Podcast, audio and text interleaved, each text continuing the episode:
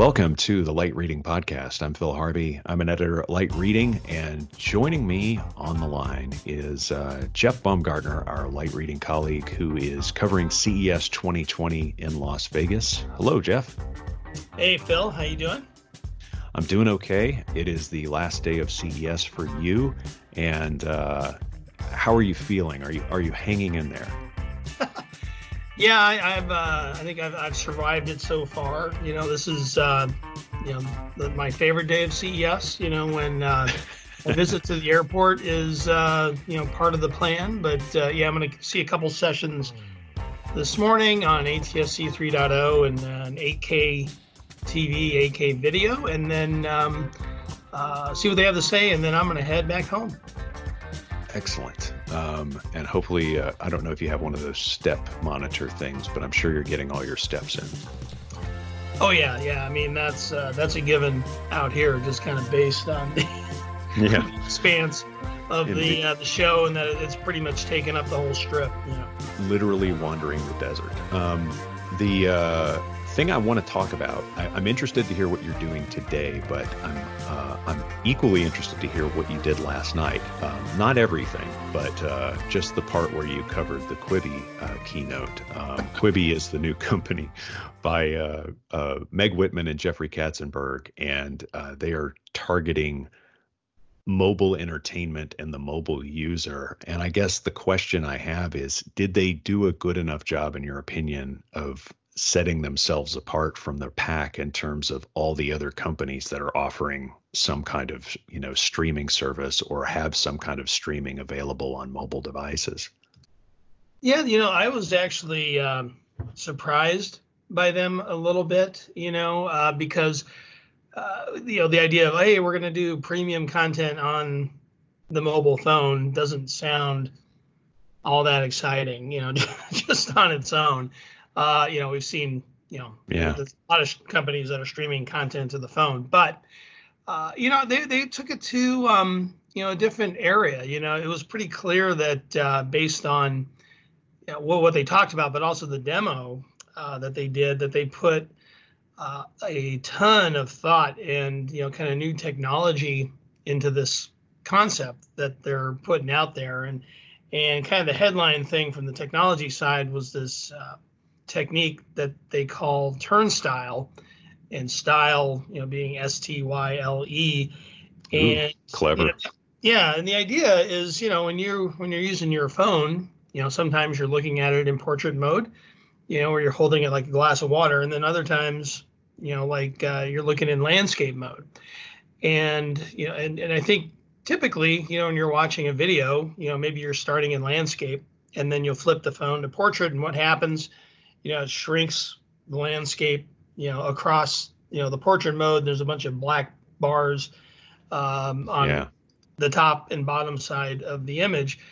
Uh, so what they've done is um, whenever they produce something, there's kind of like two edits that are done. You know, one that's optimized uh, for the the portrait view and one for the landscape view, and and both of those are sent out at the same time, but the viewer only sees the feed that's optimized for the phone's orientation at that given time. And, and the idea is also that you can kind of seamlessly switch, you know, as you move your phone. And huh. uh, and the demo was interesting. There wasn't, you know, a lot of you know latency or lag, you know, as you you know turned your phone. Um, so that was you know an interesting idea. And you know they want to take some you know they, they talked about some other ideas uh, where they can uh, take advantage of other capabilities of the phone. You know, like you know the GPS and uh, cameras, and you know, I mean, uh, a lot of other ways to kind of integrate other functions of the phone into the storytelling. Um, so, uh, you know, it was, um, you know, at least impressed that, that, that there was that much put into it. Um, I mean, guess we'll, we'll have to see what the content's like.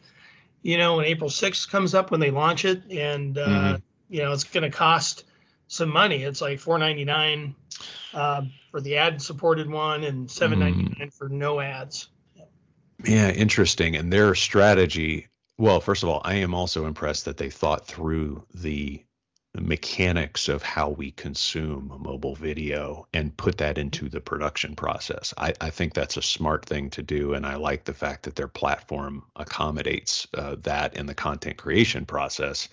Um, boy, I, I don't know that I want to pay for that necessarily and add yet another streaming service to my life. I wonder if they're going to partner up with different uh, providers of content that I already like, and and um, did they talk about that, or are they going to be basically their own thing, kind of like Disney Plus, where it's just its its own walled garden?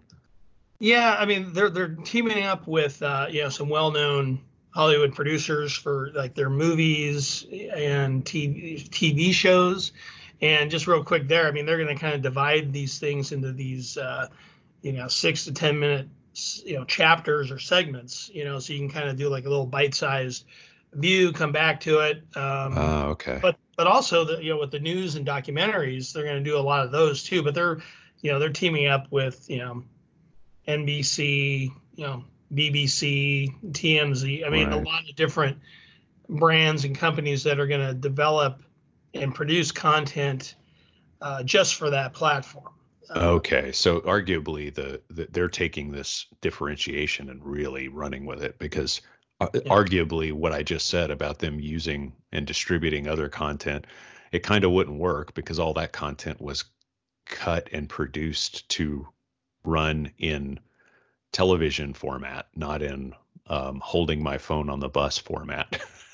right. Yeah. So they're yeah, you're not going to see. Yeah, I don't think they're going to kind of retrofit. You know, uh, previously produced stuff. This is like all original stuff, and you know the numbers that they put out was like uh, like 175 shows and 8,500 episodes. You know of short form fare, kind of in the the first year, and then yeah. you know it's going to divide it into movies and episodic unscripted series and documentaries and then you know the news and lifestyle stuff is going to be this uh, daily essentials category. So, it, yeah.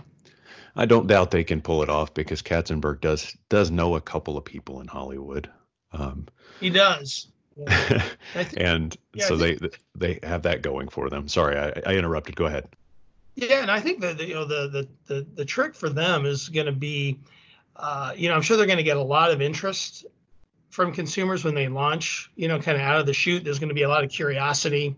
Yeah. Uh, there's going to be a lot of buzz, you know, since they have some big names attached to a lot of these series. But, you know, the trick, like any of these new services, is going to be to maintain, you know, that momentum, you know, once the novelty feel of it wears off, you know, yeah. and, and you know, they do have a big distribution partner and advertising partner in T-Mobile. I mean, they're going to distribute and bundle Quibi and um, to kind of get them going, you know, with some scale. But uh, you know, at the same time, you got a lot of doomsayers out there that all remember Go 90 and uh, you know how that service from Verizon, which was mobile focused, yeah, you know, did not make it. So you know, there's uh, comparisons there. You know, unfair or not, we'll see. But uh, you know, that that's kind of the the challenge I see them on the the forefront uh, you know, as as they get going, you know, they're gonna have to kind of keep it stoked with uh, with new content just to keep people engaged. You know, since it's a subscription, you know, subscription is the uh, uh you know the core model for it. Yeah, it's interesting because um, uh, for the mobile operators like T-Mobile, um, it's yet another hook to hold on to subscribers. So that's why I think you know a that we're covering it. it you know, obviously it's it's weighing in on the pay TV business. So it's it's matters from a cable point of view that these things are emerging, but uh, it also matters from a mobile phone point or mobile provider point of view because this is yet another thing that's going to drive demand for bandwidth and drive demand for um, and, and hopefully lower churn. You know when these operators are trying to hold on to customers and become more profitable. Um, yeah, the novelty factor is going to be a tough thing to pass by, and I think you they are just going to have to throw a lot more content at it and keep that keep it feeling new as as often as possible. That's that's that that seems to be a common theme among all of these uh, subscription video on demand platforms. So um, yeah, I, I, guess that's that's kind of where we'll have to leave it. We'll just have to see what happens next. But it's interesting that uh, you know T-Mobile's involved. I'm sure the other mobile operators will be considering it as well because anything they can add to their bundle to use that bandwidth and also get subscribers hooked, I think is a, a pretty smart thing to do, even if they're not seeing a lot of money for it. Right. One thing, one thing that did come up uh, during their talk yesterday, you know, 5G, you know, they would bring that up, you know, hey, 5G is going to be a good thing for us. Right. Uh, you know, they didn't announce anything like this, but, you know, I guess you could conceivably go, well, hey, you know, uh, maybe not T-Mobile, but some other, you know, maybe partners up and says, hey, if you, you know, jump on our 5G service, you know, we'll throw in a year of uh, Quibi or, you know, some something, another yeah. replacement, you know, to get people to, to move to 5G? Because I think that's still a big question, right? Yeah, you have that premium premium uh, network experience, and now they're going to try to pair that up with a premium content experience. You don't necessarily need the premium network to run the premium content, but that most subscribers aren't going to be sophisticated enough to tell, so they're going to they're going to do a little marketing sleight of hand for them. Um, bef- before uh, uh, you have to get on about your day, um, so I know to you know, so today you've actually got some stuff that uh, you're covering that's kind of more for the uh, for the uh, we'll say the living room or the big screen and the the cable operator experience. Um, so you'll be looking at some developments in 8K, and then and then what else uh, was on the the hook? Some standard stuff, right? Yeah, there's a session today, kind of an update on what's going on with ATSC 3.0, which is the next generation broadcast signaling standard and uh, right okay. you know that sounds kind of so what you know but they're they're kind of they kind of the consumer brand for it is like next gen tv or something and uh, it, it's an interesting idea you know it, it, instead of just broadcasting you know the primary video signal and kind of being done with it um, you know they're, they're kind of trying to turn it into kind of a uh, an ip ott sort of capability, you know, where yeah. you, re, you know you can reach you know smartphones and other devices that can take that signal but then you know they're talking about interactivity and and a lot of ancillary services that can be delivered you know just over the air uh, in, instead of you know j- just the ATSC 1.0 stuff we have today uh, so that's all over the air there's some a lot of regulatory stuff that needs to be figured out, you know, in terms of what what are the cable operators going to get involved? You know, are they going to tra- you know, are they going to retransmit 3.0 signal? I don't think they want to. I think they're pretty happy with uh, mm. you know, what what they're doing now. But uh, so that's going to be uh, you know kind of a, a mess they're going to have to do have to deal with. But as far as like the over the air thing, I mean that's uh, you know they got to get a lot more consumer uh, device traction. You know they're going to talk a little bit more about that today as well.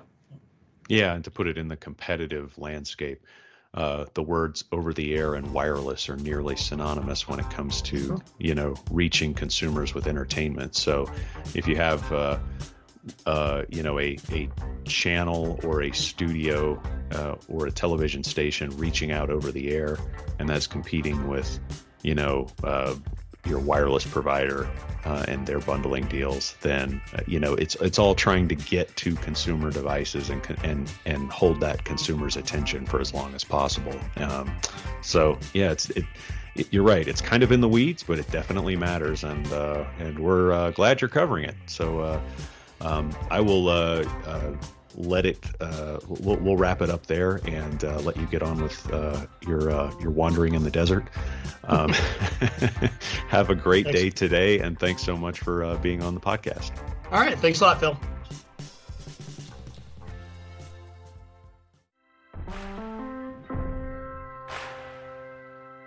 Thanks for listening to the Light Reading Podcast. This podcast is edited and produced by Tian Fu in New York. Our show notes are all available at lightreading.com. As a reminder, you can get the Light Reading podcast from Apple Podcasts, Google Play, Spotify, SoundCloud, and dozens of other platforms and apps.